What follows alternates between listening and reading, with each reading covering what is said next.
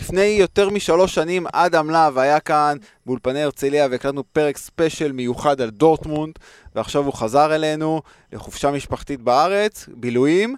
חלק מהבילוי זה לבוא אלינו לאולפנים להקליט פרק חדש ומשותף של פוסבל ושל הבונדספוד, אז... אה, נרגשים לארח אותך כאן, אדם להב. טוב להיות כאן, טוב להיות כאן. הפעם גם בלי זוהי, אז אה, לא יהיה לנו כל כך הרבה רעשי רקע כמו אה, לפני שלוש שנים. למה? זה, היה... זה, זה שדרג את הפרק. שדרג את הפרק לגמרי, אבל היה אה, מאתגר מאוד, בוא נגיד את זה ככה. היה מהנה מאוד. נכון. Uh, אז למי שלא זוכר, אדם להב הוא כמובן חבר ועמית יקר, uh, ראש... Uh, אוהדי, מועדון אוהדי, המועדון האוהדים הרשמי של ברוסיה דורטמונד בישראל, אה, ולמי שלא זוכר, גם הוא גר בדיסלדורף, וגם הולך למשחקים, בעל מנוי אה, של ברוסיה דורטמונד לזוט טריבונה המפורסם. גילטי. ומי שעוד חבר יקר ועמית אה, שלנו זה עופר ויזל. שלום עופר. אהלן, אהלן. רק המיקרופון, הנה, עכשיו אתה, כן, עכשיו אתה איתנו. עכשיו המיקרופון בדיוק מותם, אהלן. אז גם... פה, שמח להתארח. אוהדי ברוסיה דורטמונד באים להשתלט על האולפנים של ספורט אחד. אנחנו לא מתנגדים, זה, כרגע זה בסדר גמור. אה, כמו שאתם מבינים, גם עופר אוהד דורטמונד וחבר שלנו, אז זה פרק בכורה שלנו, אז אני מקווה שטבילת האש שלך אה, תהיה מהנה כמו שאנחנו מצפים שתהיה. אני בטוח. אז אה, התכנסנו כאן היום כדי לדבר על ברוסיה דורטמונד, מן הסתם, אבל גם דברים אחרים מעבר, אם זה משחקי הגביע הנפלאים שהיו בימים האחרונים, וגם על איש מאוד מיוחד. אה, נבן סובוטיץ', יקיר הפוד ויקיר אוהדי דורטמונד, ואנחנו נדבר עליו קצת, אה, קצת רקע עליו, פרק ספיישל, אה, שאפשר תמיד להאזין לו, timeless מה שנקרא. אה, אני חושב שאנחנו יכולים להתחיל, נתחיל בגביע, אז בואו נצא לדרך.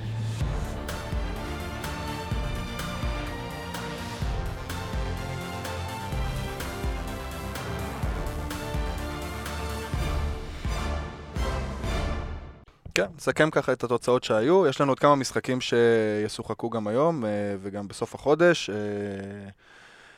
רדבול אה, או רבה, לייפציג, כמו שאנחנו קוראים להם, אה, כן, אז בגלל הסופרקאפ ביניהם לבין ביירן, אז נדחה לסוף, משחקים, נדחה לסוף כן, החודש. כן, לסוף אוגוסט. אבל היה לנו כמה הפתעות, היה לנו כמה משחקים נהדרים. אם עוברים על זה ככה ברפרוף, אז באמת שטוטגארט, שניצחו את דרזן, אמנם זו לא כזאת הפתעה גדולה, אבל היה שם משחק חזק מאוד עם המון... המון uh, קהל uh, ואווירה מדהימה, כמו שדרזדן uh, יודעים לעשות uh, נהדר במשחקים uh, הביתיים שלהם.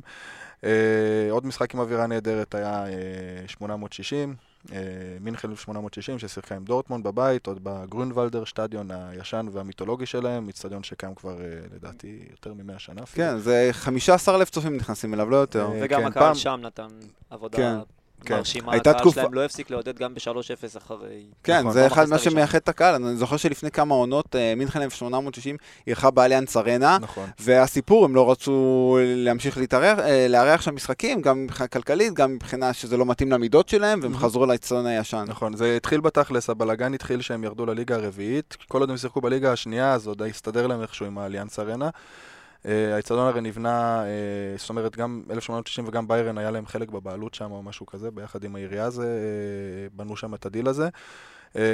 ואז היה את כל הבלגן עם הבעלים הירדני שלהם, והם הורדו לליגה הרביעית, כי לא הופקדו הביטחונות בזמן, אחרי שהם ירדו מהבונדסליגה השנייה, ואז במקום לעלות, בעצם לשחק בליגה השלישית, הורידו אותם ישר לליגה הרביעית, לרגיונל ליגה, ושם כבר באמת לא היה, לא היה משתלם לארח משחקים באליאנס ארנה, זה קצת מצחיק. אה, מי שגם מכיר קצת את הרגional ליגה אה, של ביירן, של ביאן, של מחוז ביאן, אה, זה רגional ליגה עם מגרשים שכוחי אל, כאילו יש באמת מגרשים שהאוהדים של 1860 הגיעו אליהם, שלא היה ממש יציאים. זאת אומרת, ממש משחק עם גדר, ואתה פשוט עומד על הגדר ורואה את המשחק. קצת כמו פה ליגה ג' וליגה... כן, זה מזכיר לי את השכונה מחנה יהודה, מה שהיה לפני כמה שנים בפתח תקווה, שהיינו הולכים למשחקים שם. כן, זהו, אז זה בדיוק פחות או יותר בסגנון הזה. יש גם כמה סדרות דוקו שעשו עליהם, על האוהדים של 1860 ברגional ליגה, והאמת שזה ממש מצחיק לראות אה, לאיזה חורים הם אה, הגיעו שם. אה, משם בעצם אז הם באמת אה, עזבו את האליאנס ארנה, בשלב מסוים גם מכרו את החלק שלהם שם, וביירן אה, השלימו את ההשתלטות שלהם בעצם על האצטדיון, הפכו את זה עכשיו באמת למגרש הביתי שלהם. זאת הסיבה אגב שהאליאנס ארנה למשך תקופה מאוד ארוכה היו לו כיסאות אפורים, כי זה האצטדיון ניטרלי. וברגע שמינכן 1890 באמת עזבו את האצטדיון, אז ביירן בעצם הפכו צ- אותו. צבעו אותו, כן, כן, לצבע הבית הרשמי. למבצר שלהם, מה שנקרא. אה, כן, אז אה, כאמור, מינכן 1890 נפרדים אה, מהגביע בשלב די מוקדם, דורטמונד עוברים לשלב הבא. היו הרבה מאוד, בוא נגיד ככה, תקוות בגרמניה שהמשחק הזה יספק יותר מתח ויותר עניין, אבל דורטמונד הרגו את המשחק בשלב די מוקדם. פאולי, קצת הסתבכו עם קבוצה בשם שטראלן, היה שם מה שנקרא בגרמנית הינוניה. שזה מה? סליחה? אה, איך איכשהו שנדע? במילה בגרמנית, איך אמרת? הינונהה. הינונהה. זה משחק מצד לצד כזה. אירועים פה, אירועים שם, box to box כזה. coast to coast. כן, סוג של. ופאולי בסוף באמת בשן ועין הצליחו... בדקה 90. כן, משהו כזה. הצליחו לעלות לשלב הבא. מי שלא הצליח לעלות לשלב הבא, זאת דווקא אסטה אפצה קולן. ידידנו uh, הטוב פליקס טמסוט, uh, אוהד שלהם, למי שלא מכיר, uh, אז הם באמת uh, יצאו למשחק חוץ ברגנסבורג ועפו מהגביע uh, בפנדלים, לא הצליחו uh, לעבור שלב, uh, גם לא פעם ראשונה שהם עושים uh, פדיחות כאלה בגביע, היה להם גם uh, כבר בעבר כמה פלטות כאלה. Uh, עוד הפתעה שהגיעה לנו זה לובק, שזה גם היה סוג של דרבי, אם להיות uh, אמיתי, דרבי uh, אזורי כזה, ב... של צפון גרמניה. מזרח, כן. הם הצליחו לנצח את טנזה רוסטוק 1-0 uh, במסגרש הביתי שלהם, וזו הפתעה לא קטנה, אוהדים של אנזה גם קצת עשו בלאגן אחרי המשחק הזה, לא כל כך קיבלו את ההפסד הזה בעין יפה. שטוטגר קיקרס עשתה הפתעה ענקית וניצחה את גרויטר פורף, שזה גם כן במונחים של כדורגל גרמני הפתעה ענקית. שטוטגר קיקרס זה מועדון לא גדול, יש לו אומנם צנת אבל זה לא עכשיו איזה מועדון שכונתי, יש להם קהל, הם מביאים, ויש גם כירוגרפיות ותצוגות עידוד וכאלו. אבל זה לא קבוצה שמשחקת כדורגל מקצועני, גם כן שייכים יותר לליגות הנמוכות. הרטה ברלין עשתה הרטה ברלין. וואי, כן, זה היה אתמול, אני יצא לי לערוך את השידור הזה, וזה היה אחד, באמת אחד המשחקים המטורפים שנכחתי בהם, כי באמת היה שם מהכל. כמו שאמרת, גם קוסט טו קוסט, הני, הני, איך, איך?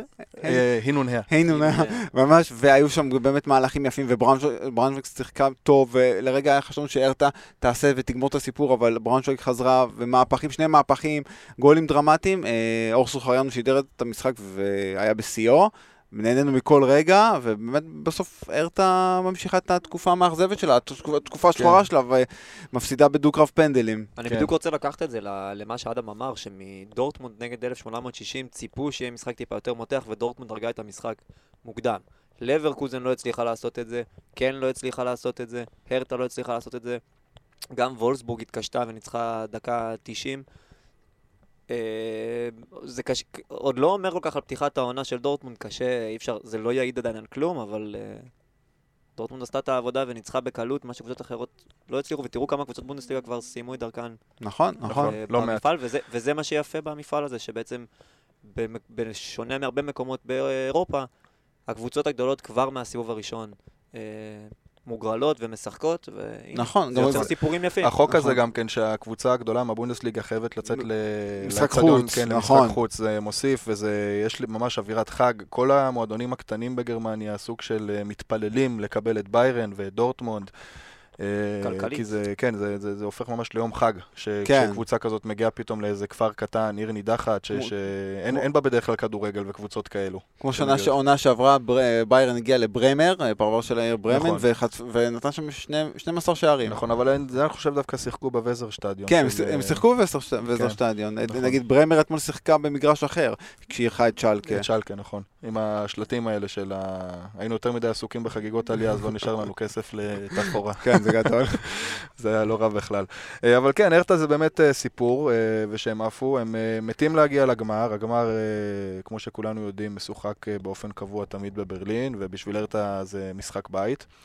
וזה קטע מצחיק, כי דווקא הקבוצה שלהם שכן הגיעה לגמר, הייתה דווקא הרטה 2, הבוביז, הקבוצה השנייה שלהם, והרטה ספציפית עד היום עדיין לא הגיע לגמר, שזה קטע מצחיק שדווקא הקבוצה השנייה שלהם הגיעה לשם ולא הם ספציפית. כן, חש, חשבנו אתמול אולי יהיה שונה, הבמאי הגרמני אתמול בשידור כל הזמן התמקד בבעלים החדש של הקבוצה, של הרטה, בקאי ברנשטיין, mm. הבעלים אה, שבאמת זה סיפור מאוד גדול, שהוא אה, היה באולטרס עד לפני לא כמה... לא בדיוק בעלים, נשיא. נשיא, סליחה.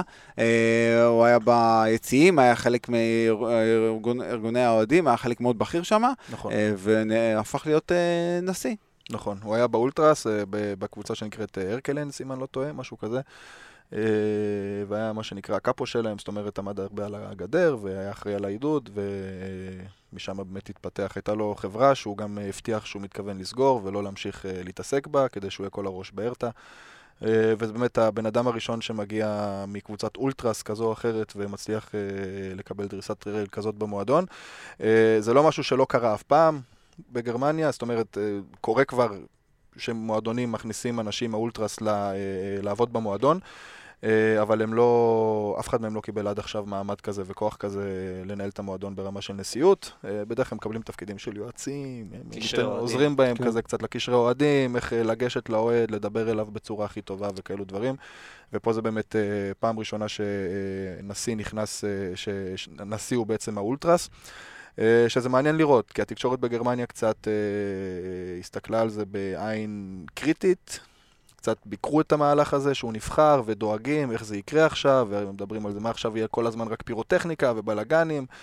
Uh, כמו פה בארץ, לצערנו, גם בגרמניה, uh, uh, האוהדים הרבה מאוד פעמים מקוטלגים ישר כבעייתיים וכאלו שבאים לעשות בלאגן, חוליגנים. וזה חבל, כי חלק מאוד מאוד גדול מהאנשים שבאים למשחקים הם לא כאלו. אה, גם אולטרס, וזו תופעה שלדעתי צריכה להיעלם מהעולם. אה, אבל כן, זה בעיות אחרות. בכל מקרה, המפעל אה, יושלם, כמו שאמרנו, בסוף אוגוסט, אבל יש לנו גם היום עוד כמה משחקים, ביניהם לדעתי המשחק הכי חזק של השלב הזה, מגדבורג נגד פרנקפורט. האווירה בטוח תהיה שם. אווירה מדהימה. מגדבורג יש להם קהל מטורף, באמת, זה עיר גם כן שהיא לא עכשיו...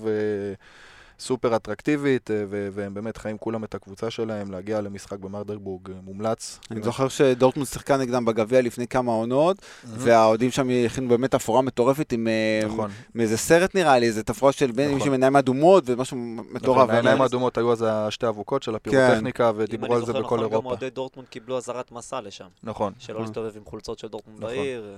זה כמעט כל קבוצה, דרך אגב, מקבלת. מגדבורג לא אהובה על אחרות, והם גם לא אוהבים כזה אחרים.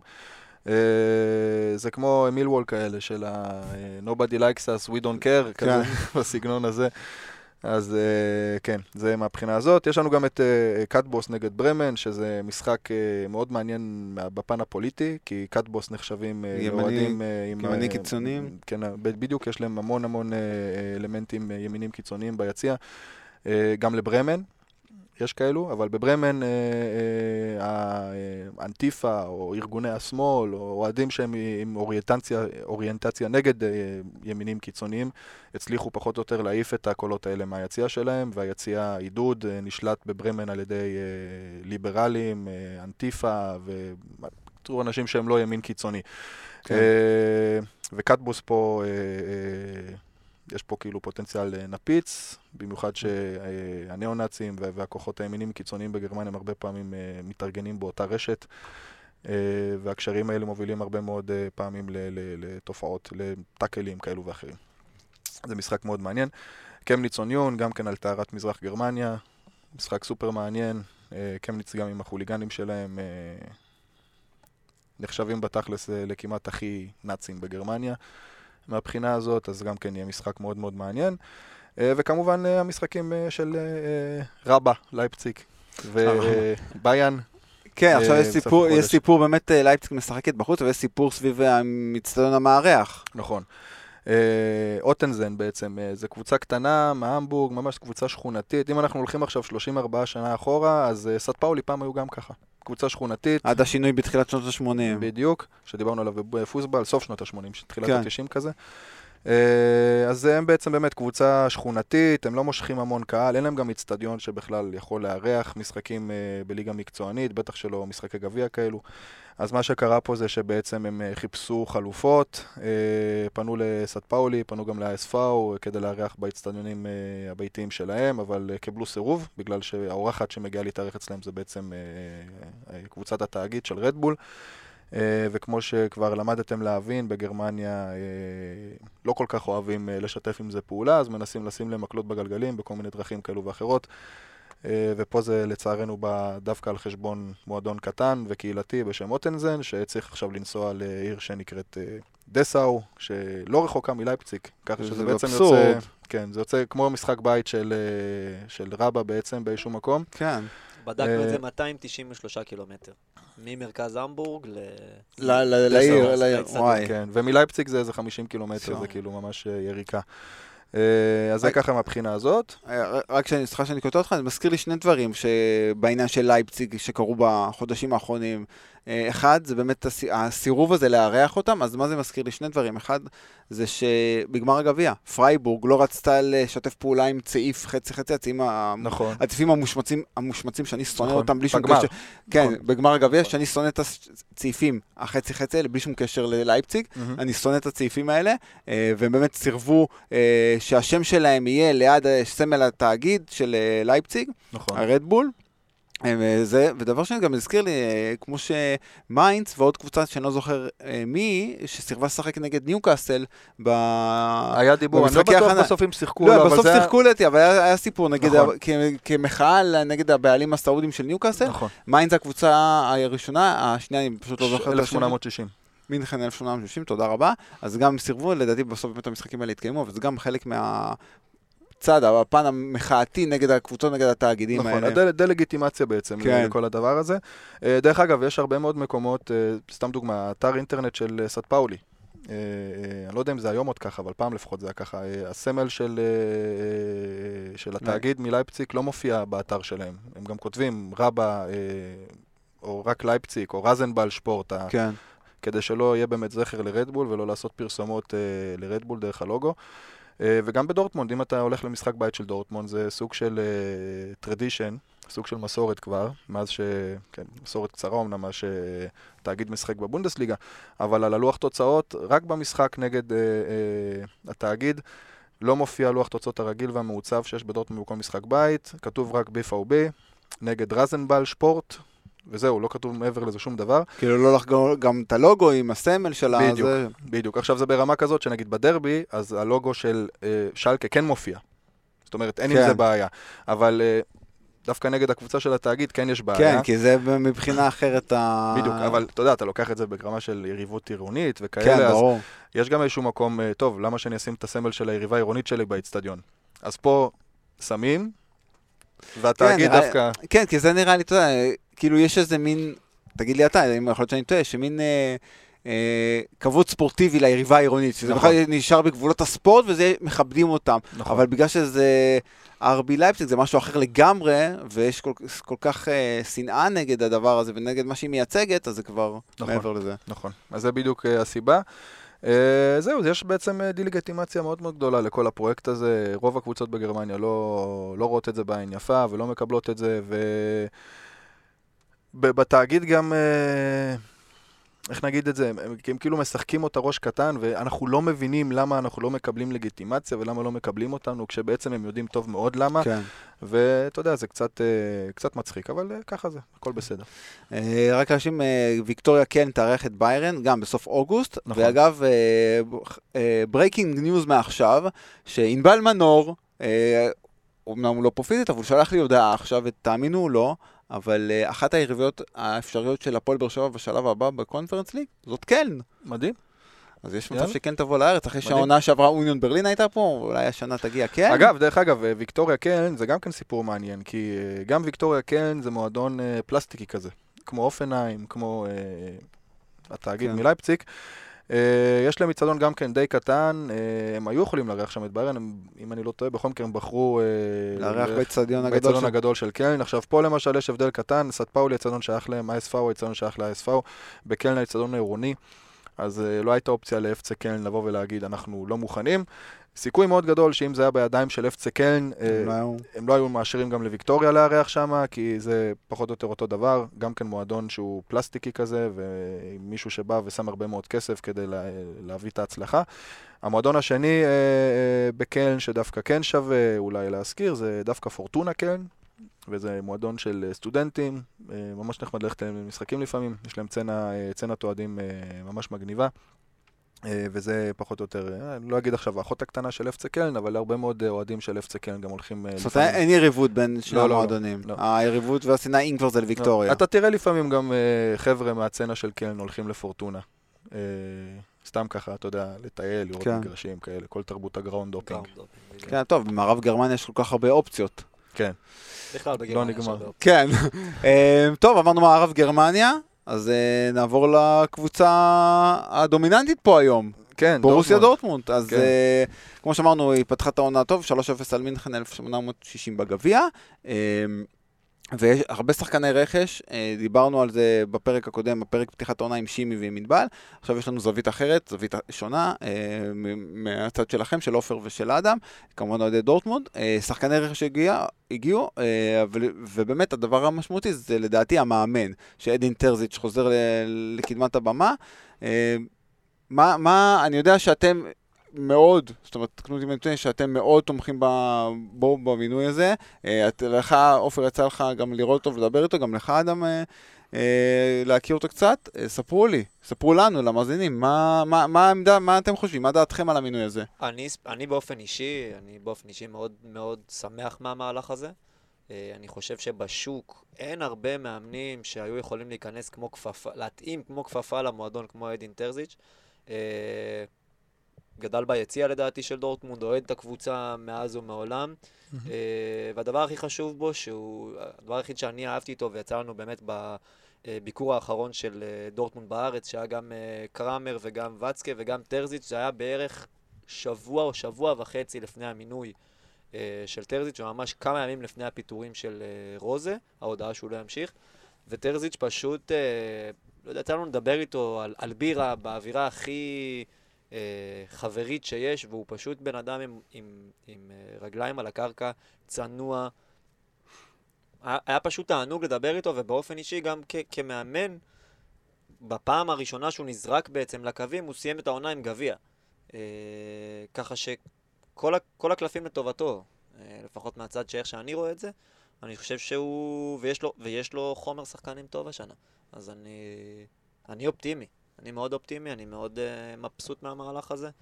Uh, אולי אדם חושב קצת אחרת, אבל אני, אני לא יודע. לא, אני חושב כמוך. אה, תשמע, הסיפור עם טרזיץ' הוא באמת סיפור מאוד מיוחד. אה, כל- הסיפור באמת, איך הוא עלה והגיע ל- ל- ל- לאמן בכלל, הוא היה עוזר מאמן לפני זה, חלק מה- מהצוות של ה- של אה, פאבר.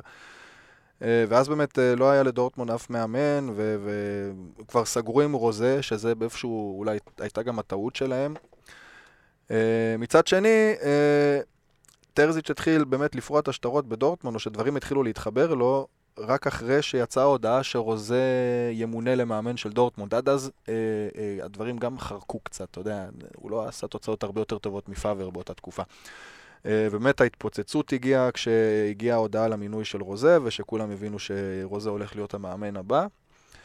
ואז אה, טרזיץ' סוג של, אתה יודע, אה, לא יודע, אולי ירד לו כל הלחץ מהכתפיים, כל העומס, ואז הקבוצה התחילה גם יותר לשחק ולתפקד, ובאמת בסוף העונה פתאום אנשים שאלו את עצמם, אוקיי, למה בעצם אה, מחליפים עכשיו את טרזיץ' ברוזה? פשוט... כי הקבוצה שיחקה כל כך טוב, והרבה מאוד דברים שגם היו בעיות במועדון ובדרך משחק, פתאום טרזיץ' הצליח לפתוח אותם, כל עניינים של, של לחץ גבוה ולא לתת למועדון להניע כדור סתם ככה. שמשחק נגדך, והרבה מאוד בעיות במשחק של דורטמונד אה, נפתרו, וזה גם מה שהוביל באמת לזכייה בגביע, ולזה שהם עוד הצליחו להבטיח ליגת אלופות, למרות שהיה להם לוח משחקים אה, לא קל בסוף העונה. אני זוכר, אה, היה מחזור 27 או 28, ממש כמה מחזורים לסוף העונה, והם הפסידו בבית לפרנקפורט, והפער מהמקום לליגת אלופות עלה לשבע נקודות, ובאמת כבר, איך נספיק, איך נצליח, כי היה גם משחקים נגד וולסבורג, ועוד משחקים קשים נגד לייפציג וכאלה. וזה לא היה נראה כאילו דורטמונד מסוגלת להגיע לשם. אה, היה ברור שהם צריכים רצף אה, של ניצחונות, בלי להפסיד נקודות עד סוף העונה, ובאמת אה, משום מקום הם הצליחו לנצח את כל המשחקים עד סוף העונה, כולל לזכות בגביע, והייתה אופוריה. ממש ממש אופוריה, ופתאום זה התחלף עם רוזה. אני חושב, ש... אני חושב שטרזיץ' מכיר את ה-DNA של המועדון. לא אגיד יותר טוב מכל אחד אחר, אבל מהאנשים במערכת הוא מכיר אותו ברמה מאוד מאוד גבוהה, כי הוא בעצם, כל השנים שלו, כל החיים שלו זה דורטמונד בעצם. מהאוהד לתפקידים במועדון, נכון. לעוזר מאמן. למאמן הוא מכיר את המערכת, הוא מכיר את, ה, את מה הקהל רוצה, הוא מכיר את מה, איך, איך... ואני חושב שעם רוזה זה היה אחת הבעיות שלו, שהוא פשוט לא התאים למערכת. הוא ניסה לעשות כל מיני דברים שהיו נגד. הבעיה כי... הכי גדולה עם רוזה לדעתי הייתה שלא ראית התקדמות. זאת אומרת, נכון. ראית עם טרזיץ' התקדמות אה, לעומת התקופה עם פאבר, וראית הקבוצה משתפרת בנקודות שהייתה לא טובה בהן.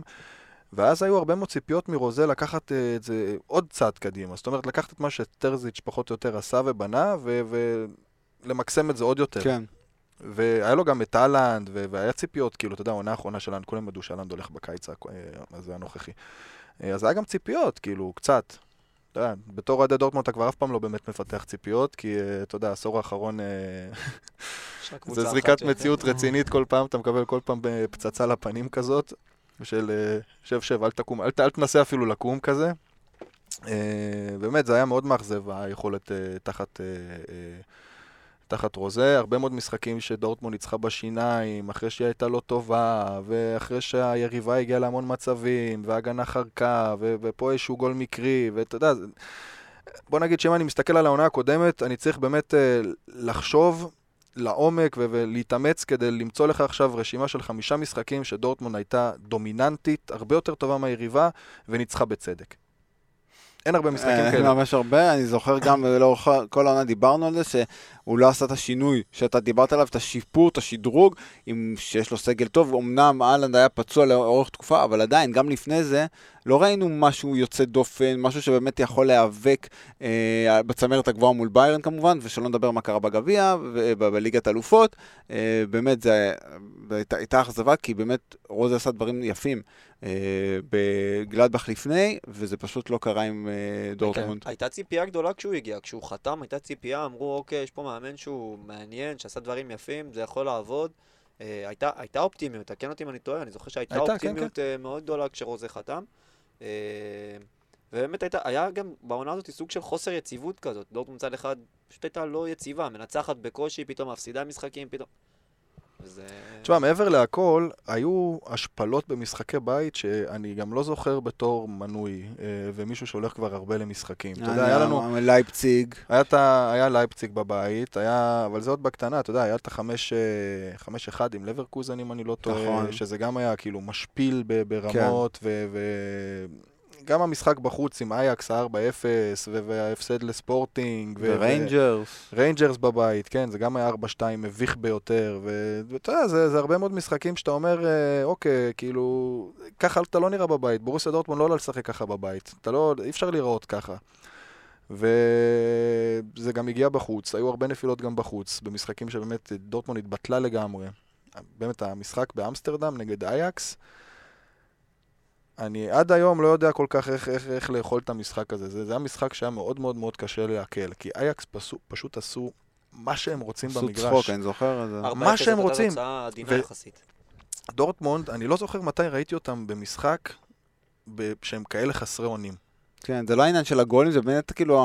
חוסר אונים. כן, בדיוק. חוסר אונים, אין לך מה לעשות, אין לך, את, אין לך מה לעשות נגד זה פשוט. זה, זה קרה לדורטמונד בדרך כלל במינכן, במשחקים, כן. במשחקי חוץ נגד uh, ביירן, אבל uh, נגד יריבה כאילו שהיא יותר גובה העיניים כזה, ואף אחד גם לא באמת לקח את אייקס ואמר, טוב, היא פייבוריטית נגד דורטמונד, זה פחות או יותר uh, שווה כוחות, אם אתה לוקח את זה. באמת, ה... איך, ש... איך שהמשחק הזה התפתח שם, זה היה משפיל ומבזה. טוב, אה, דיברנו על העבר, בואו נדבר על ההווה ובעיקר על העתיד, על השחקנים שהגיעו אה, והחדשות העצובות. אה, לאחרונה על סבסטיאן נלר, שבאמת דיברנו פעם שעברה, שהוא, גילו אצלו סרטן באשכים, ועכשיו לפני כמה ימים מתברר שזה באמת סרטן, אה, אה, גידול אה, סרטנים. סרטנים, אה, כן. שפיר, אז אנחנו... גידול ממאיר, שצריך, כן. שמצריך כימותרפיה, כן. אז זה- ייעדר- הוא ייעדר מספר חודשים, לא יודע אם עדיין כמה, אבל זה מן הסתם לפחות כמה חודשים. מדברים על כל מיני שמועות על מחליף. השמועה האחרונה מדברת על חלוץ ארגנטינאי, ג'ובאני סימונה, הבן נכון. של...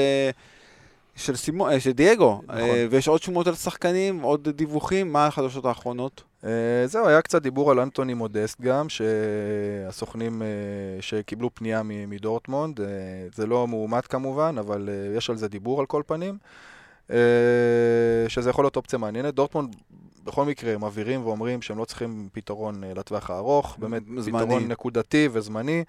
אה, והאמת שזה יכול להסתדר כי אנטוני מודסט אה, עולה לאפצה קלן המון כסף ולאפצה קלן יש בעיות תקציביות, הם בתכלס רוצים להיפטר ממנו. אה, הוא גם כבר בן 35, אם כן. אני לא טועה, אז גם מהבחינה הזאת הם יכולים בתכלס להביא שחקנים יותר זולים, יותר צעירים, שיכולים אולי לתת את אותה תפוקה, למרות שחייבים להגיד שמה שמודסט עשה בעונה שעברה בבונדסליגה, זה לא, לא, לא משהו שאפשר להחליף אותו בהינף יד, מה שנקרא.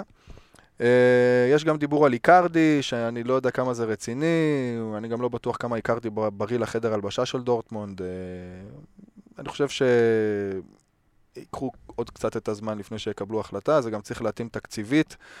אסור לשכוח שדורטמונד עשו אה, קיץ מאוד מאוד, אה, מאוד מאוד אה, עשיר, הביאו הרבה מאוד שחקני רכש שגם עלו הרבה מאוד כסף, אם זה בדמי העברה ואם זה בשכר שהובטח לשחקנים האלה.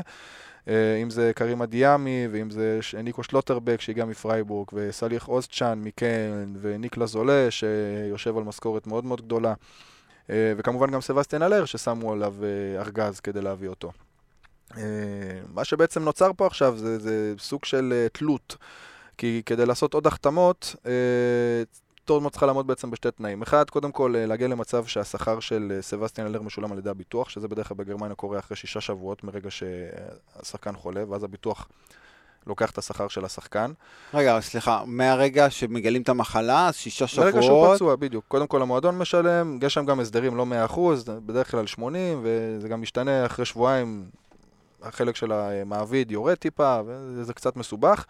בסוף הביטוח אבל משלם, חלק מאוד גדול מהשכר, וזה קורה אחרי שישה שבועות.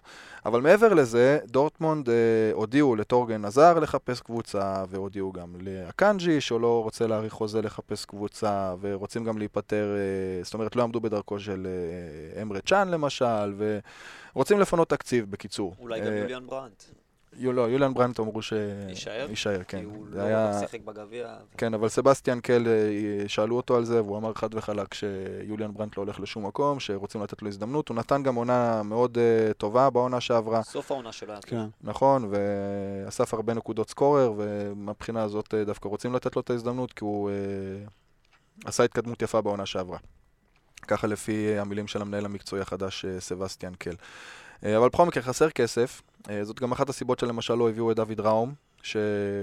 הלך על לייפציג. הלך בסוף ללייפציג, בדיוק. אה, שזאת עסקה שהייתה מאוד תלויה במכירה של אקאנג'י, ודוד ראום פשוט לא רצה לחכות, אז לדעתי זה איבוד. דורטמונד איבדה פה הזדמנות ענקית לחזק את החלק מאחורה. אה, ויש גם כמובן את ניקו שולץ, שאמרו לו ממש בצורה שלא משתמעת לשתי פנים, אם אתה לא מוצא קבוצה חדשה, אתה לא הולך להיות בתוכניות בשום אופן, גם לא... מחליף וגם לא שחקן סגל משלים, אלא אתה הולך לשבת ביציע. אנחנו לא בונים עליך בשום אופן.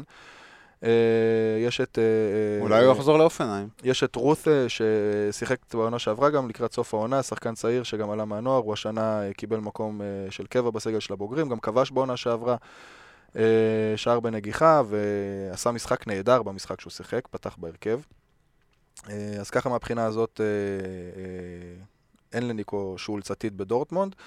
היה דיבור עם גררו, אה, שאלו אותו אם הוא רוצה באמת להישאר, אה, חשבו אולי למכור את גררו ועם הכסף של גררו להביא את דוד ראום, אבל גררו אמר אה, אה, להנהלה בדורטמונד שהוא לא רוצה לעזוב, שהוא רוצה להישאר, הוא מרגיש בנוח בדורטמונד. אני לא יודע אם זה יגיע למצב של עוד הארכת חוזה, אבל אה, החוזה אז- שלו מסתיים ב-2023 אם אני לא טועה.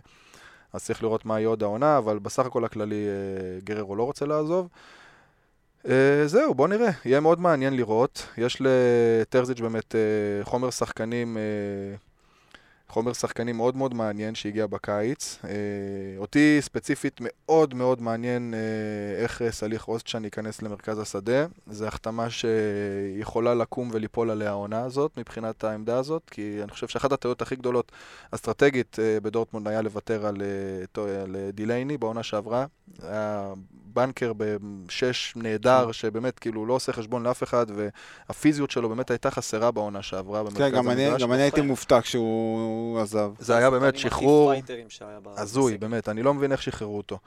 אה, ואם סאליח אוזצ'אן יהיה אפילו קצת טוב כמו דילייני, אז דורטמונד עשו עסקה נהדרת, אה, כי היא צריכה באמת שחקן כזה במרכז המגרש. יש כמובן גם את אה, ג'וד בלינגהם ואת דאוד.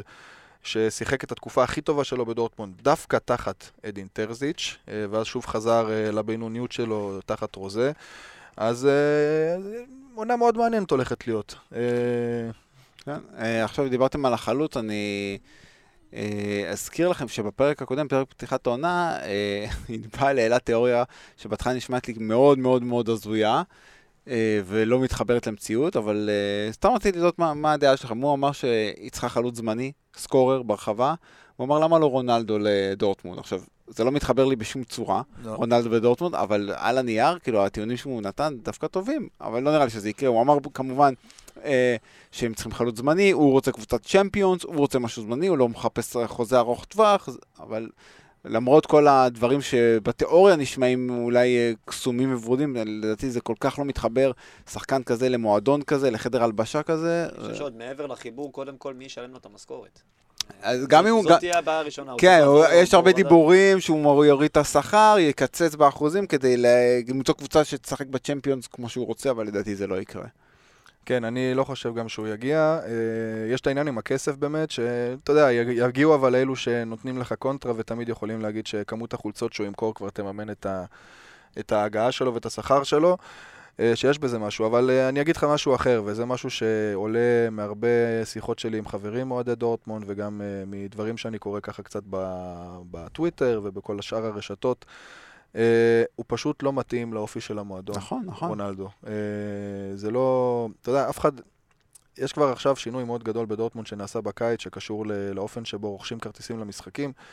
כל הסיסטם הולך להשתנות והולך להיות כמו בביאן, uh, שזה הגרלות. אתה נרשם להגרלה אם אתה חבר מועדון, והכרטיסים מוגרלים. אין יותר מכירה מוקדמת רגילה, שאתה נכנס ו-first in, first served, מה שנקרא. זאת אומרת, רגע, רק שיש הרי 55 אלף מנויים. נכון. ויש מכירה פתוחה לקהל. נכון. אז עכשיו זה לא יהיה, זה רק לחברי מועדון? זה גם כך, מקודם כבר היה לחברי מועדון, אבל זה היה בסיסטם כזה של מי שמגיע ראשון, קונה ראשון, הכל בסדר. זאת אומרת, נגעת, נכנסת, קנית, הכל טוב. היום אין את זה יותר, אתה צריך להירשם להגרלה. יש הגרלה חודש בערך לפני המשחק, ומי שעולה בהגרלה מקבל את הכרטיסים. עכשיו, יש בזה פלוסים, ויש בזה גם המון מינוסים. Uh, מצד אחד זה נותן uh, לכל האוהדים את האופציה לזכות בכרטיסים. יש אנשים שב-10 בבוקר לא תמיד יכולים להיכנס למכירה המוקדמת, אין להם זמן, עבודה, פה שם. אבל מצד שני זה פותח את השוק גם uh, לשוק שחור, לספסרים שנכנסים ופותחים 20 יוזרים ומגישים בקשה עם 20 משתמשים שונים, ומספיק שהם זוכים באיזה 8 כרטיסים ומוכרים כל כרטיס ב-100 יורו, והם כבר עושים את, ה, uh, את המכה שלהם.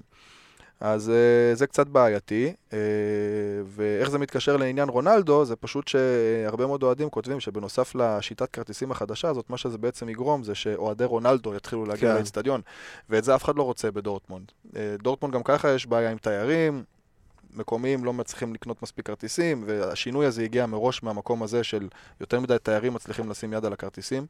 אז עכשיו גם להביא שחקן כמו רונלדו, שיביא לזה שיבואו אלפי אנשים הט, למשחק. הטרמפיסטים. בדיוק, רק בשביל לראות את רונלדו, אף אחד לא רוצה את זה, זה לא מעניין אף אחד. אה, המנטליות הגרמנית היא גם לא כזאת. נכון. וזאת גם הסיבה למה רונלדו לא יגיע לביירן, לביין, אה, מהבחינה הזאת. זה, זה לא... זה ספורט קבוצ... הרבה יותר קבוצתי מגרמניה מאשר אינדיבידואלי. ולהביא את רונלדו זה נוגד את כל הערכים של איך שהכדורגל כן, הגרמני נכון. בעצם עובד, ואני לא רואה את זה קורה. אני, כן. גם, לא, אני גם לא חושב כן, שזה... גם כשדיברו על... גם אם זה יקרה, אני לא חושב שזה יעבוד. כן, אני, אני פשוט, גם כשדיברו על רונלדו בהקשר של ביירן מיכן, ישר אמרתי, לא, זה ממש לא מסתדר לי בשום צורה. אה, לא משנה שמדברים על זה, כסף, מבוגר וזה, זה לא, פשוט, זה כמו לא. שאתה אומר, התרבות המנטלית הגרמנית, כמו שאנחנו, כמו שאני מכיר אותם, אה, שאני פה, אמנם אני לא שם, אבל אני לא רואה את זה מסתדר בשום צורה. אה, אבל אם נחזור, אם נחזור רגע לקיץ של דורטמונד, כן, אה, עד, בוא נגיד, עד שגילו ש, ש, את, ה- את הבעיה של הלר, אני חושב שהקיץ של דורטמונד הוא מאוד מאוד מאוזן מבחינת השחקנים, ה- הסגנון שחקנים שהם הביאו. זאת אומרת, הם הביאו Mm. גם שחקנים צעירים מבטיחים, כמו סליחוס צ'אן, כמו אדיימי, ומצד שני הביאו גם אה, שחקנים מנוסים לצידם, כמו זולה בהגנה, כמו אלר בהתקפה. אה, שלוטרבק הוא בדיוק על התפר עכשיו. כן, בן צעיר מבטיח ל-. בדיוק, הוא בדיוק לניסיון. כן. באמצע, וזה בדיוק מאוד מאוד מאוזן, ובדיוק אמרתי גם לאדם קצת לפני, ש... שהסיפור של הלר כל כך מבאס, הוא כל כך מבאס, כי אה, באמת הייתה ציפייה לעונה הזאת. הייתה ציפייה גם עם השילוב, עם החיבור של טרזיץ', וגם עם הרכש, לראות, שוב, להגיד, אנחנו כאוהדי דורטמונד לא יכולים באמת לצפות להביא אליפות, אבל היה איזושהי ציפייה שדווקא ביאן, שעושה השנה שינוי מאוד מאוד גדול אה, בסגל שלה, ומאבדת קצת מהצביון שלה, דווקא השנה הייתה תחושה שאולי, אולי עכשיו לקבוצות כמו דורטמונד, ללברקוזן, לארבה, יהיה קצת יותר סיכוי להפתיע, מאשר, נראה לי, בכל אחת מהעונות בעשור האחרון. כן, אני חושב שזה בעיקר בגלל העזיבה של לבנדובסקי, אם אה, חד משמעית. נהיה פה אמיתיים. חד משמעית, זה בעיקר בגלל העזיבה של לבנדובסקי. כן, אני מסכים אה, מהבחינה הזאת. יהיה באמת מעניין לראות איך זה מתחבר, במיוחד גם אה, כל השינוי הזה בהגנה. דורטמונד בעצם הולכים פה על אה, מרכז הגנה חדש לגמרי. יחד אה, עם שוער יחסית, אה, אמנם כן, כבר הגיע בעונה שעברה, נתן כמה. משחקים טובים. לא רע בכלל. כן, מסכים. אני חושב שהוא, בטווח הרחוק הוא יהיה שדרוג. הוא צריך הגנה. הוא צריך הגנה יותר טובה שתשחק מולו, ו- ויש לו המון המון פוטנציאל לקובל. אה, יהיה מעניין לראות את זה. כאילו, אני, אני מאוד מאוד מעניין אותי לראות שלוטרבק וזולה, איך, אה, איך זה יסתדר ביחד. כן, יש להם. גם את אומלס, ו- וזה ששלוטרבק גם ילמד קצת מאומלס, אני חושב שזה ערך מוסף עצום לבלם כמו אה, שלוטרבק. אה, אתה יודע, הפעם הראשונה שראיתי את שלוטרבק, זה אולי יישמע מצחיק, זה אבל בעונה שעברה, במחזור שני או מחזור שלישי, שדורטמונד שיחקו בפרייבורג, ושלוטרבק שמר על הלנד. וזו הייתה תקופה שההייפ מהלנד היה עצום, כאילו, כולם דיברו על הלנד, על הלנד, וגם אוהדים של דורטמונד, כאילו, ציפו ממנו המון, שהוא ייתן כל משחק את הצמד שלו והכל. והלנד פשוט נעלם במשחק הזה בפרייבורג, שלוטרבק עשה עליו עבודה מדהימה. מדהימה, באמת, אהלנד לא הצליח לזוז, הייתה לו בעיטה אחת למסגרת, או לשער אפילו, וזה היה, הוא עצר את הכדור על החזה באיזה 20 מטר ובעט את הכדור לשמיים, הרג איזה כמה ציפורים, כמו אה, אה, אייל משומר. אה, אבל כן, זה- זה- בחיפה. זה היה כן. משחק, זה היה משחק שהסתכלתי כאילו וראיתי ואמרתי, וואלה, זה- זה בלם. אגב, יכול להיות שזה גם המשחק שבסוף גרם לאנשים במועדון לשים עליו את נכון. העין. כי יש סיכוי מאוד, לעצור נכון. שחקן כמו אהלנד, בטח בתקופה הזאת, נכון, זה לא משימה של אה, מה בכך. של מה בכך. טוב, אה, דיברנו על בלמים, אה, בואו נדבר על בלם שהוא סמל, אגדה, כן. אפשר להגיד בדורטמונד, אה, נבן סובוטיץ'. כן. אז אה, בואו נדבר עליו, על האיש... שחקן ה- מאוד מאוד מיוחד. זהו, זה לא רק שחקן, זה גם איש מאוד מאוד מיוחד. נכון. אז uh, מלבד התארים, ההישגים, הנתונים שעוד שנייה אדם ירחיב עליהם, יציין אותם יותר נכון, uh, יש הרבה מה לד- לדבר ולספר על האיש הזה, אז uh, בוא תתחיל אתה, אדם. כן, נתחיל קצת בפרטים יבשים כאלה. כן. אז קודם כל, סובוטיץ' הוא חלק מדור הזהב של דורטמונד, מה שנקרא, בעשור וקצת האחרונים. הוא זכה בשתי אליפויות אה, עם דורטמונד ביחד כן. עם קלופ, שאחת כן, מהם הוא- זה גם היה דאבל. נכון, הוא הגיע, הוא הרי הגיע למיינדס ועם קלופ, עם קלופ, עם קלופ, נכון. עם קלופ, וקלופ לקח אותו נכון. לדורטמונד. נכון, הוא הגיע קודם כל למיינץ, וקלופ מאוד אהב אותו, הוא היה חלק מהעונת עלייה גם כן, ו- ואז בעצם אה, קלופ אה, לקח אותו איתו ביחד לדורטמונד, כחלק מהבנייה מחדש של דורטמונד והכל. אה, וכן, אה, באמת זכה עם דורטמונד באליפות, אחרי זה גם בדאבל, אה, הוא גם היה חלק מהקבוצה שזכתה ב-2017 עם טוחל בגביע, אבל אה, הוא לא היה חלק מהמשחקים בגביע, רק שיחק קצת בתחילת העונה בליגה, איזה כמה משחקים, הוא לא היה לו באמת חלק אה, משמעותי בעונה הזאת, אה, אבל זה נספר לו בתור... אה, תואר, כי הוא היה בסופו של דבר חלק מהמועדון. יש לו גם uh, שתי זכיות בסופר קאפ נגד uh, ביירן, ביחד עם דורטמונד, ובסך הכל באמת 263 הופעות בדורטמונד, שזה לא מעט, הוא קבע 18 שערים בשל חמישה, גם בנבחרת, בסרביה הוא שיחק 36 פעמים, קבע שני שערים. היה גם לדעתי חלק מהסגל במונדיאל, כן, ב-2010. 2010. Uh, וכל זה למרות שהוא בעצם גדל בארצות הברית. עכשיו, פה השאלה, או יותר נכון ההסבר, איך הוא באמת הגיע לארה"ב. כי כן. אה, סובוטיץ' הוא נולד ב-88 בבוסניה. כן, יוגוסלביה אה, אז לשעבר. יוגוסלביה, בדיוק, להורים בוסנים סרבים. וב-1990, שנבן בן שנתיים, אבא שלו עוזב בעצם לגרמניה כדי לחפש עבודה. ב-1924, בגלל המלחמה בבלקן, אה. כל המשפחה בעצם מצטרפת אה, לנב... לאבא של נבן בעיר אה, שמברג, אה, ושם נבן מתחיל לשחק אה, במועדון קטן שנקרא אה, שוורצנברג. בתרגום, אה, אם מתרגמים את זה, זה ההר השחור. אה, ההר השחור. Uh, זהו, וככה בעצם עובר קצת uh, כמה שנים. ב-1999, uh, לקראת סוף uh, העשור, מסתיימת האשרת שהייה שלהם בגרמניה, והמשפחה עוזבת לארצות הברית, uh, ליוטה.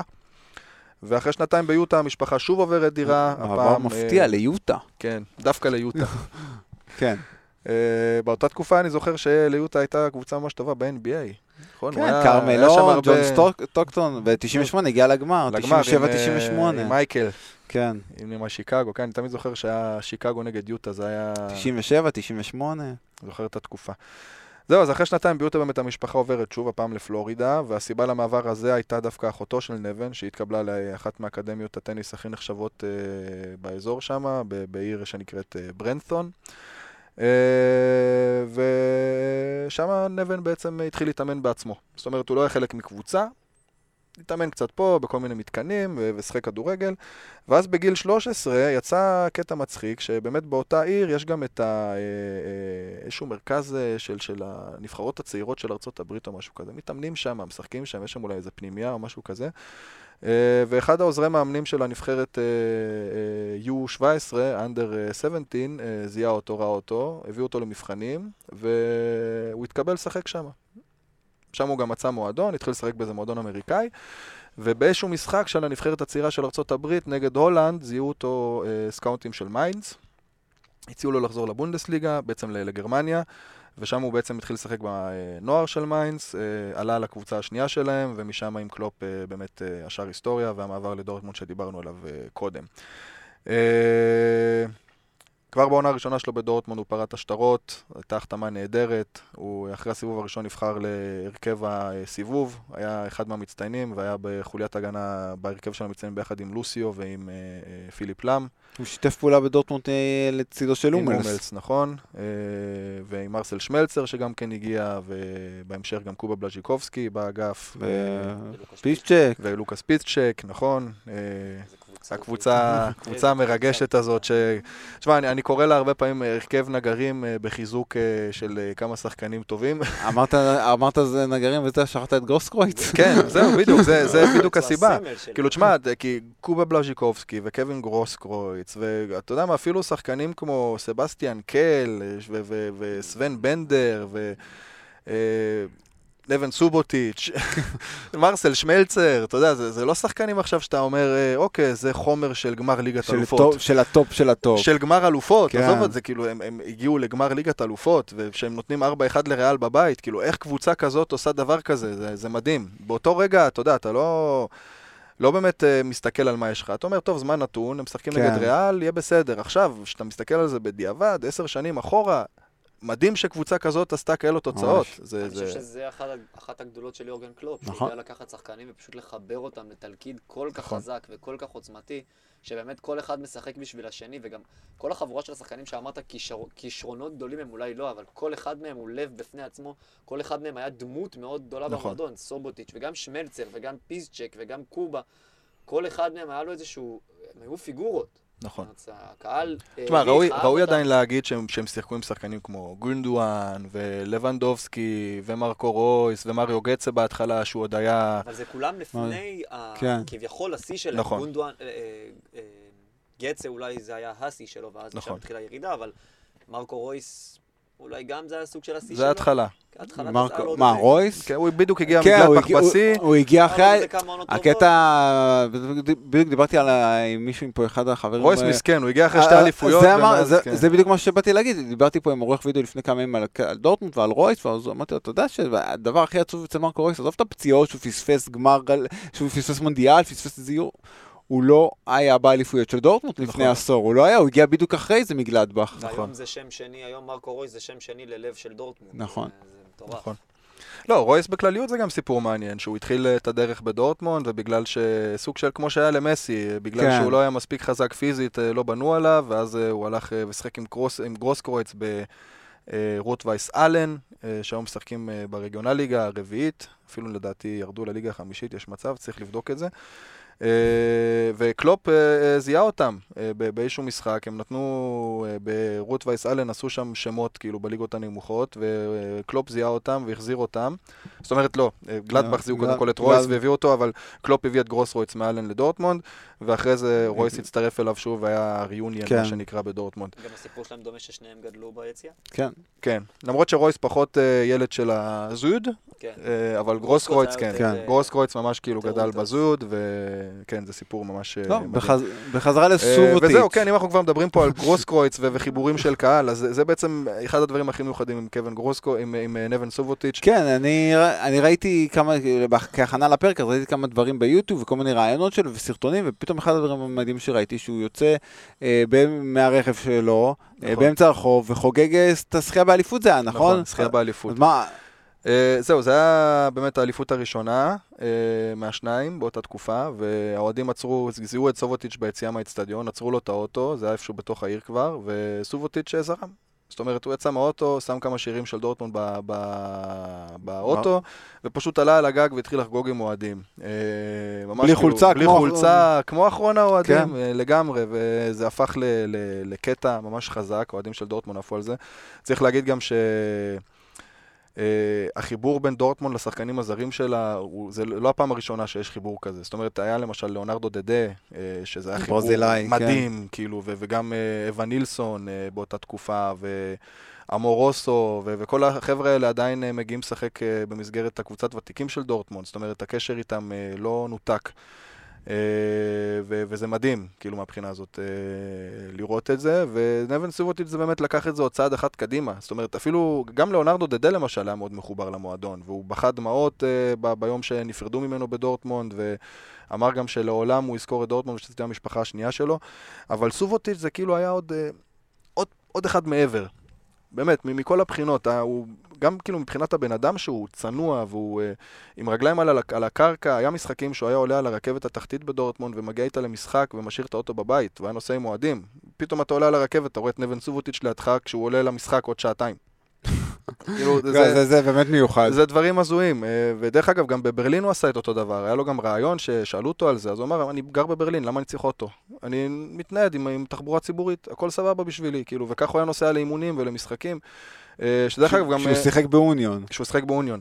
עכשיו, דרך אגב, גם אה, אה, אה, אה, אהוב ליבנו קריסטיאן שטרייך כזה, המאמן של כן. פרייבורג, הוא נוסע למשחקים ולאימונים של פרייבורג עם אופניים. קרוב לבית, קרוב כמו לבית, כמו שצריך. כן, והכל סבבה. אה, שמע, אם לוקחים את זה עכשיו לארץ, אז לנסוע ב-45 אחוז, אה, עם- סליחה, אה, ב-40 נכון, מעלות עם, מה- אה, עם 80 אחוז לחות לאימון, אני לא יודע אם הייתי עושה את זה, אבל...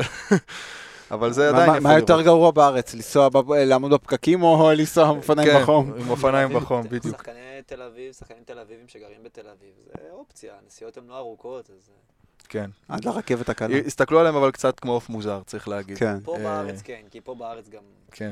יש את הנראות שזה מאוד אה, חשוב. זהו, אז באמת, היה גם אה, משחקים שהוא הגיע, כשהוא היה פצוע נגיד, היה לו איזשהו משחק נגד מיינץ, שהוא ממש הגיע גם ל זוד.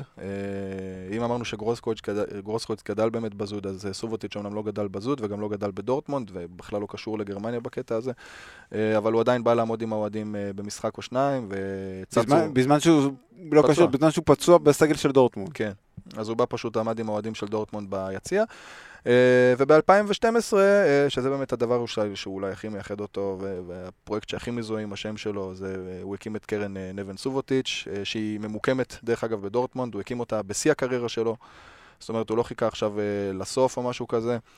אה, והאנשים שעובדים שם הם כולם אוהדים של בורוסיה דורטמונד. אה, אה, הקרן הזאת עדיין פועלת מדורטמונד, זאת אומרת, הוא לא הזיז אותה או משהו כזה, ככה שזה באמת משהו שמאוד מזוהה גם עם העיר. יש הרבה אנשים שמאוד מאוד אוהבים את זה וגם תורמים המון המון כסף לפרויקט הזה. מה זה הפרויקט הזה בעצם? נובן, נבן סובוטיץ', אה, הפונדיישן שלו בעצם, המטרה היא להעניק חיים טובים יותר לילדים מהמדינות העניות בעולם.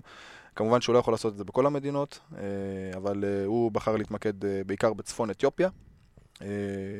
אין שם הרבה בארות מים, יוצא שם הרבה מאוד מקרים שילדים ומשפחות צריכות ללכת אה, 6, 7, 8 קילומטרים ברגל למקור מים קרוב. ואז באמת, כמו בסרטים וכמו פעם, הולכים עם כד מים חזרה לכפר. אה, במקרים מסוימים גם המים מזוהמים, אה, יש המון המון מקרי מוות מזיהום של מים אה, מזוהמים, ובעצם אה, המטרה הייתה לחבר אותם למקור מים. שדרך אגב, אה, הוא לא הראשון שעושה דברים כאלה, יש אה, גם פרויקטים של ביל גייטס, אה, שרצה לבנות אה, בצפון אה, אפריקה שירותים אה, מיוחדים שיכולים ל- לטפל בשפכים ובכל מיני כאלה דברים כדי לנקות יותר ולגרום לזה שהמים לא מזדהמים. אה, אז באמת זה, זה מה שנבן סובוטיץ' עושה, אה, ומה שהוא בעצם הצליח לעשות אה, בתקופה שהוא עושה את זה מדהים. זה כבר קיים אמנם עשר שנים, אבל הושקעו שם באמת עשרות מיליונים. הוא הצליח ליצ... ליצור מקורות מים נקיים, גם בבתי ספר, גם בכפרים. זה עובד בעצם בצורה כזאת שהצוות קודח משהו כמו 50 מטר מתחת לאדמה, עם ציוד מיוחד שמגיע מאירופה, וככה מגיעים למקורות מים גדולים ונקיים. Uh, ואז בעצם עושים באר מודרנית, והקהילה המקומית יכולה להשתמש בקלות במים, ברמה של סוף סוף יש להם מקום שהם אפילו יכולים לשטוף את הידיים שלהם, ברמה כזאת אין את זה. עכשיו, כן, כן. בדיוק. עכשיו, אה, בהרבה מאוד מקרים, בגלל שהילדים גם צריכים ללכת להביא את המים מהנהר, אין להם זמן ללכת לבית ספר. אין להם זמן ללמוד, אין להם זמן אה, בעצם, אה, כן, ל- ל- ללמוד דברים מסוימים, כמו שכל ילד שהולך לבית ספר. אז גם פה הם, בעצם, אה, ד- הבארות מים האלה נותנים פתרון כזה שמאפשר לילדים ללכת ללמוד ולא להתעסק בדברים האלה יותר. יש בארות מים שממש נבנים אה, בבית ספר, כדי שהילדים יוכלו ללכת לבית ספר ולחזור עם המים לחסוך הביתה. זמן, ברור. ולחזור עם, הבא, עם המים הביתה בדיוק, וגם כ- באמת אה, בכפרים שהם אה, קצת יותר מרוחקים וזה. באתר של סובוטיץ' יש ממש מפה שאתה רואה איפה הפרויקטים ממוקמים, באיזה כפרים, באיזה מרחקים, איפה יש פרויקטים בבנייה. אה, והקהל כל כך אוהב את זה, שהאולטרס של דורטמונד אה, אה, נוסע לפעמים לעזור בהקמות של הפרויקטים האלה. סובוטיץ' גם נוסע בעצמו כמובן, רואה את העבודת שטח בעצמו, ובאמת זה פרויקט מדהים.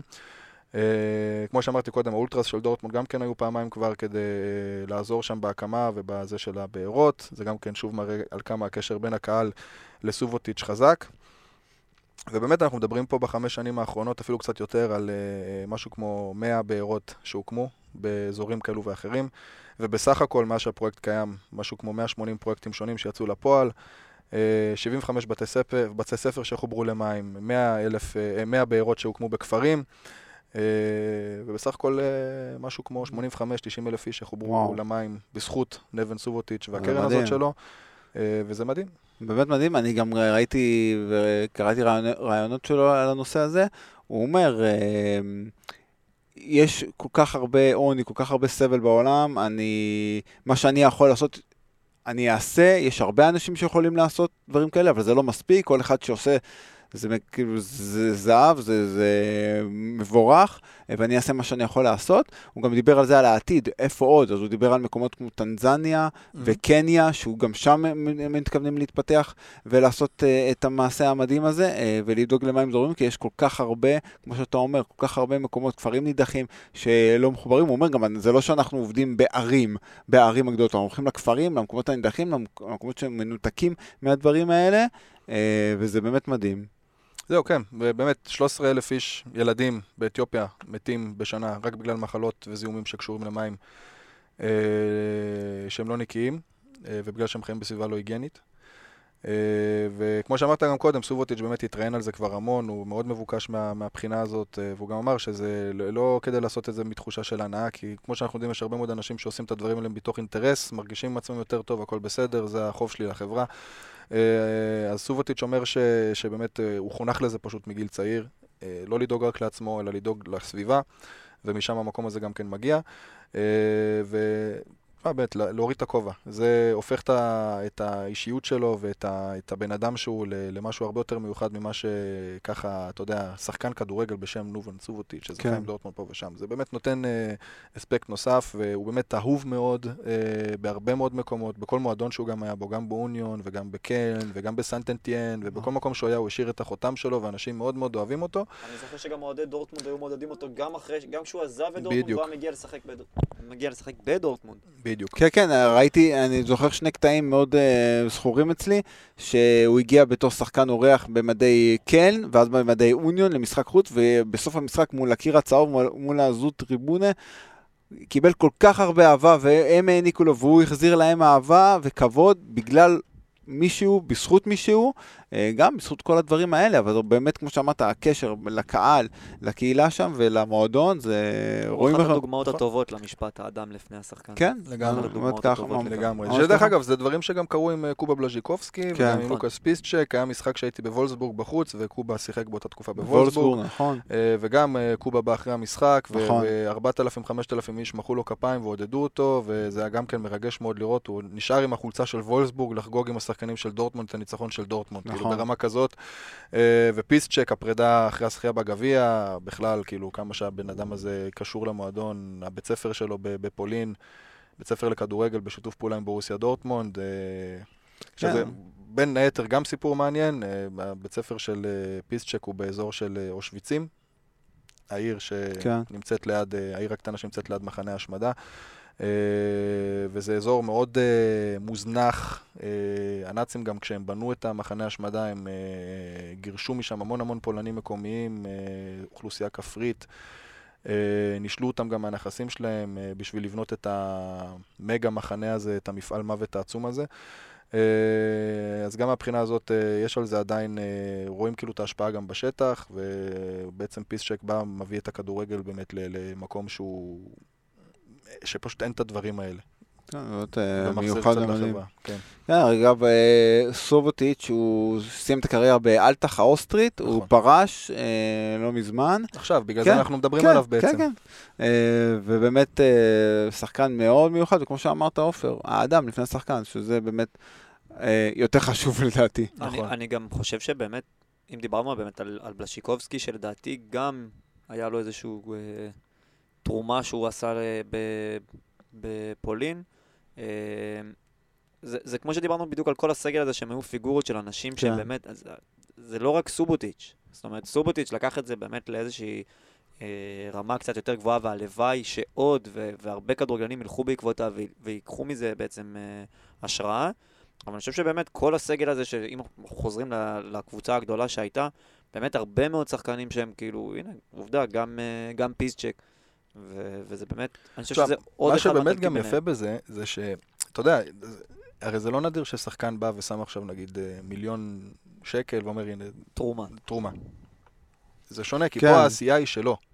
כן, אומרת, שהוא מעורב, מעורב, בדיוק. מעורב בזה. מעורב. בנעשה וטס גם למקום, אתה יודע, זה שונה לגמרי, זה, זה, זה יפה ששחקנים כמו רונלדו ומסי ושאר העשירים שמרוויחים את uh, לחמם בכדורגל, אה, אה, מחזירים לחברה. זה מבורך. רונלדו תרם המון למדיירה, נכון, כן. אבל זה עוד יותר מרגש אותי כשזה נעשה אה, עם עשייה.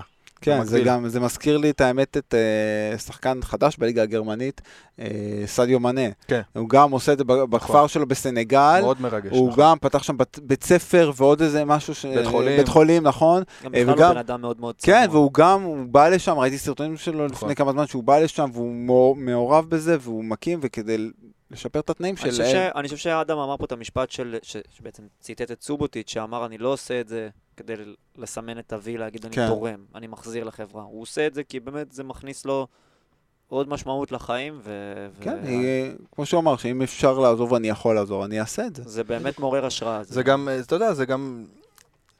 באיזשהו מקום, אם יש לי את הכסף, נגיד הייתם מרוויח 10 מיליון יורו בעונה, בסדר? ו... יש לי את הכסף עכשיו לבוא ולשים באיזה פרויקט. אז לבוא ולשים עכשיו 500 אלף יורו, זה יפה. מעריך את זה מאוד, כל הכבוד, אבל זה באיזשהו מקום גם קצת לצאת מידי חובה. אתה הרי לא סופר עסוק בתור כדורגלן. יש לך אימונים, יש לך פה, יש לך סדר יום, כן, אבל זה לא אומר שאין לך זמן להתעסק בעוד דברים. כן. ולעשות, אה, להיות אקטיבי קצת, להיות אקטיביסט ולהתעסק גם קצת בעשייה.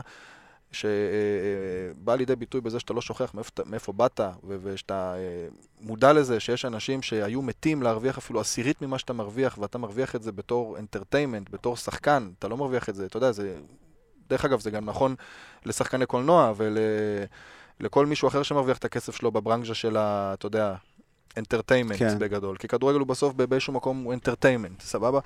אז אה, אני חושב שזה ראוי להערכה אפילו יותר מבן אדם ששם מיליון. נגיד, אם סובוטיץ' בא ושם בשנה 150 אלף יורו, ואתה שם את זה מול מסי ששם נגיד מיליון יורו, אבל סובוטיץ' מערב בזה גם עשייה, והוא טס לשם, ובודק מה קורה בפועל, ומגייס כספים ממקומות אחרים, אז אני דווקא יותר אעריך את מי ששם את הפחות כסף, ושמביא את עצמו לעשות, מאשר מישהו שאומר, טוב, אני אשים, כן. ואשכח. נכון. מסכים. טוב. אה, אנחנו מתקדמים אה, בצעדי ענק לקראת הסיום, אז... אה, פרק יפה. כן, היה מאוד מרתק ומעניין. אין לך גם הרבה עבודת עריכה. לא, אז מה פתאום, in and out וזהו, הוא לא עושה כלום, רק שמו לי את המוזיקה. אבל שני דברים לקראת סיום, אז אחד, הערכה שלכם לגבי דורטמון העונה, לגבי העונה החדשה, הערכה או ציפייה? אליפות לא תהיה כנראה. אני מאוד נזהר, אתה יודע, דיברנו על זה בתחילת הפרק. כן. אנחנו לא מפתחים ציפיות, זה לא... מה שבא, כל מה שמעבר למקום שני זה בונוס. בסוף אנחנו רוצים עונה טובה, אנחנו רוצים... אליפות זה לא מה שיהפוך את העונה שלנו בהכרח... אליפות זה יהיה חלום, אבל זה... עונה קצת... טובה זה התקפית, זה גולים, זה, זה מה שאנחנו רוצים לראות מדורטמונד, ו... ב-DNA של דורטמונד. והמשכיות. והמשכיות, שלא עוד פעם יהיה חילופי יציבות ושלא עוד פעם יוחלף נכון. מאמן. אני מקווה שהם ייבנו יפה, שישחקו כדורגל טוב, שבאירופה אה, לא יתבטלו, גם מול הגדולות, כמו שאנחנו רגילים לראות בשנים האחרונות אה, מדורטמונד, שלבוא ולשחק אה, בגובה העיניים, גם עם יריבות שאולי ליגה יותר מדורטמונד, מה שנקרא. אולי שיצליחו להוציא תוצאה טובה במינכן, בארנה, אחרי הרבה מאוד זמן ש... לא עשו את זה. אה, בכלל לנצח את ביירן יהיה הישג. אני חושב שבשבעה או בשמונה משחקים האחרונים דורטמונד אה, כן, לא ניצחו את פאקו. מאז פאקו על קאסר, אני חושב. נכון, אני גם חושב. אז אה, בתור התחלה... כן, שזה היה בדורטמונד, כן. נכון. אז בתור התחלה יהיה קודם כל מאוד משמח לנצח שוב את ביירן באיזשהו מקום, או את ביאן, תלוי אם אתה ישראלי או גרמני. כן, זה כבר אחר. אה, וזהו, אג... כל אג... מה שמעבר למקום שני הוא בונוס מבחינתי. אגב, ביירן דורטמון, אה, Der Klassiker, זה הזכיר לי שבאחד המשחקים המפורסמים בין הקבוצות, סובוטיץ' היה לו חלק מאוד גדול, וזכור נכון. שהוא התעצבן אה, וקילל וצרח רובן. על אריאן רובן אחרי שהוא החמיץ פנדל, זה היה נכון. בניצחון 1-0 בעונת האליפות. נכון. נכון. שעם הגול של לבנדובסקי מעכב. נכון, ורובן החזיר לו אחרי זה בגמר כן. בוומבלי, כן, בליגת האליפות. ב-2013. נכון. טוב, אז עכשיו רגע ממש, דבר אחד לפני סיום, נדבר בקצרה על הפרויקט הנהדר של פוסבל בדרכים, אז אה, אדם, מה שלך? הסוף לטוב. אה, הטוב לסוף, כן. אה, אז כן, באמת, לקחנו את פוסבל, למי שלא מכיר, העמוד שלי ושל פליקס ושל יובל.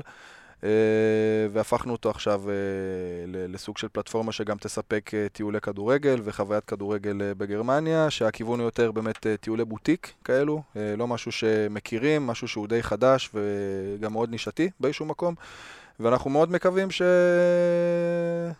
יהיה לזה מספיק לקוחות. המטרה שלנו היא באמת לקחת את התרבות כדורגל הגרמנית לשלב הבא ולהראות לאנשים בארץ את הכדורגל באמת לעומק, אה, להסביר להם גם על הליגות הנמוכות ועל צנות אוהדים ולשתף אותם בכל הידע שצברנו במהלך השנים שלנו בגרמניה.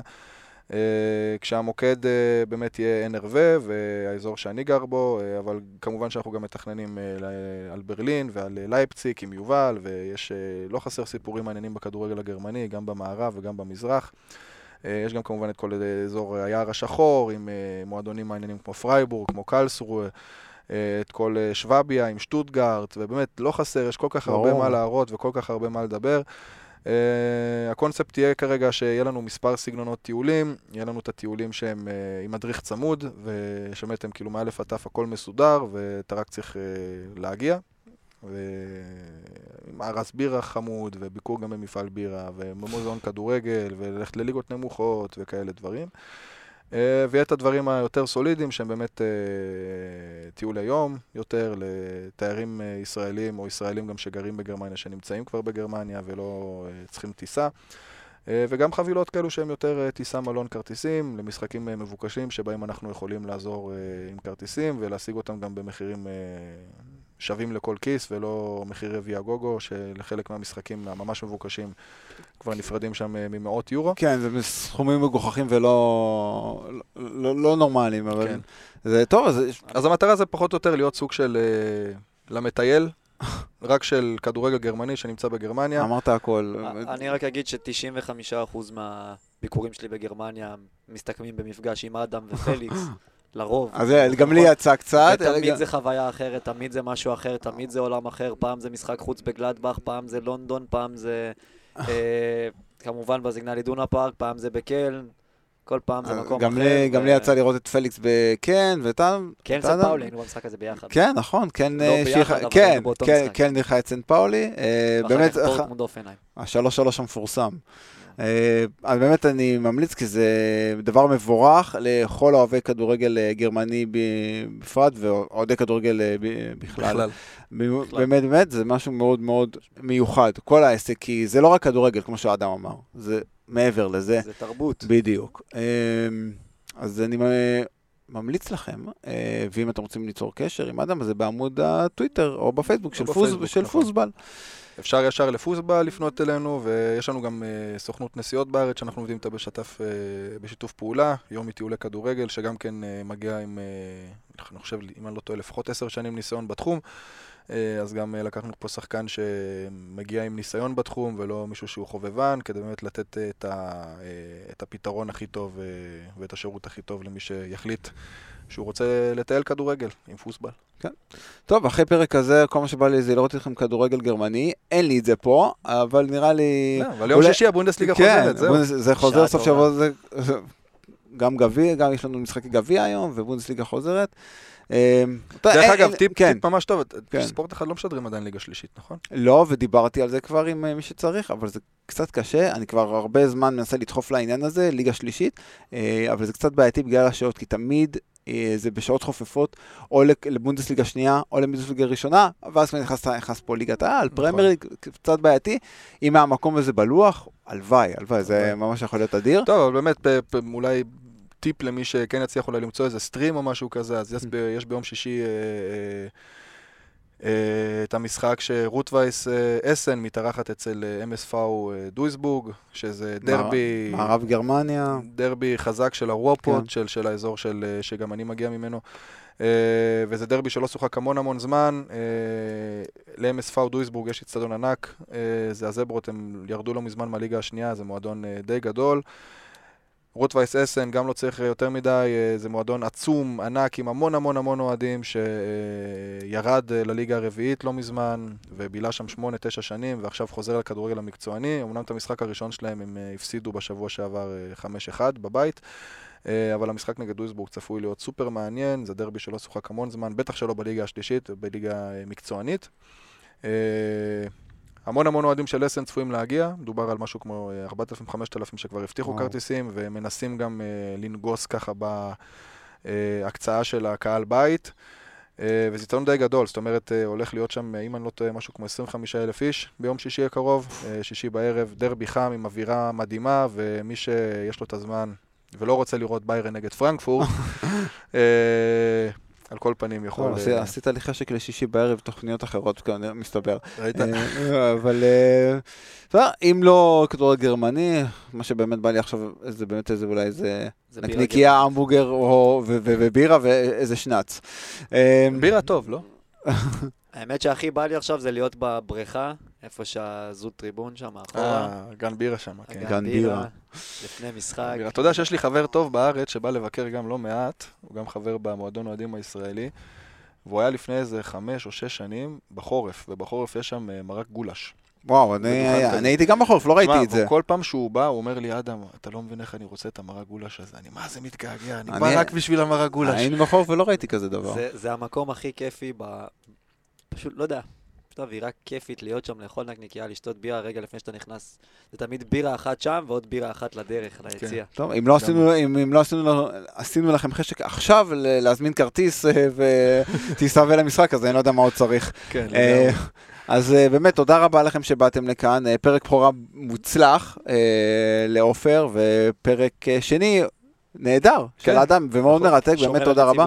כן, כמו שצריך. פעם הבאה שוב צריך להביא את זוהי. אין מה, גם ניתן לה מיקרופון בכיף. אז תודה רבה. הבאה היא כבר גם, אתה יודע, תוכל לתת מה- מהידע שלה. כן, היא כן, כבר לא, הייתה בהרבה יש לה גם משחקים. מבטא, היא מדברת עברית עם מבטא גרמנית אה, חמוד. כזה, זה יכול לתת אה, טוב, היא הייתה גם בהרבה מספיק משחקים כדי לתת אה, ניתוח נכון, והיא. כבר גראונד הופרית. וואו, זה. בכלל. מדופלמת, אז תודה רבה עופר, ותודה רבה לאדם, בשמחה. ותודה רבה לכם. ארביד הזה. תודה רבה לכם.